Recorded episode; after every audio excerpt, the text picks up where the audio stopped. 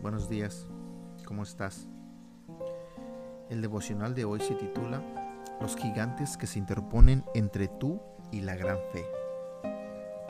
La Biblia dice en 1 Samuel 17:47, Todos los que están aquí reunidos sabrán que el Señor rescata a su pueblo, pero no con espada ni con lanza.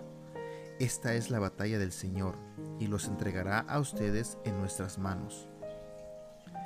Antes de que David se enfrentara a Goliat en 1 Samuel, en realidad tenía que luchar contra otros cuatro gigantes. No eran gigantes físicos, pero eran gigantes en su mente. Es más probable que tengas que enfrentarte a esos gigantes que a un Goliat, pero pueden ser igual de grandes e intimidantes, y pueden evitar que te conviertas en quien Dios quiere que seas y que cumplas el sueño que Dios ha puesto en tu corazón. El primer gigante en enfrentar tu sueño es el retraso. Ningún sueño se cumple al instante. Dios te da el sueño un día, pero no lo cumple al día siguiente. Pueden pasar años antes de que veas el cumplimiento de tu sueño de vida. Siempre hay un periodo de, espera. En el caso de David, su padre lo contuvo del sueño.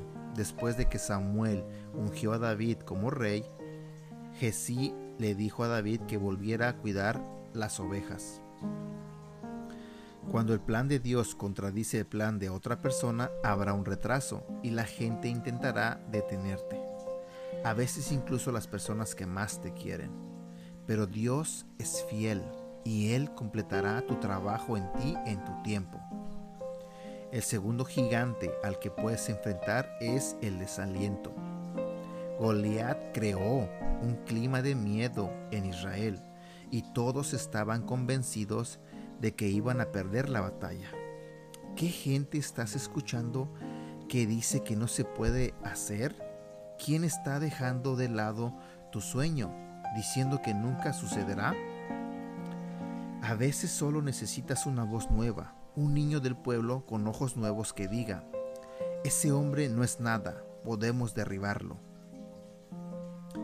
El tercer gigante que se interpone en tu camino es la desaprobación. En el caso de David, su propio hermano cuestionó sus motivos y desaprobó que él persiguiera a Goliat. Cuando Dios te da un sueño al que otras personas temen y tú sigues adelante de todos modos, serás mal juzgado, difamado e incomprendido. Tienes que decidir lo que más te importa, la aprobación de otras personas o la aprobación de Dios. El cuarto gigante al que debes enfrentarte es la duda.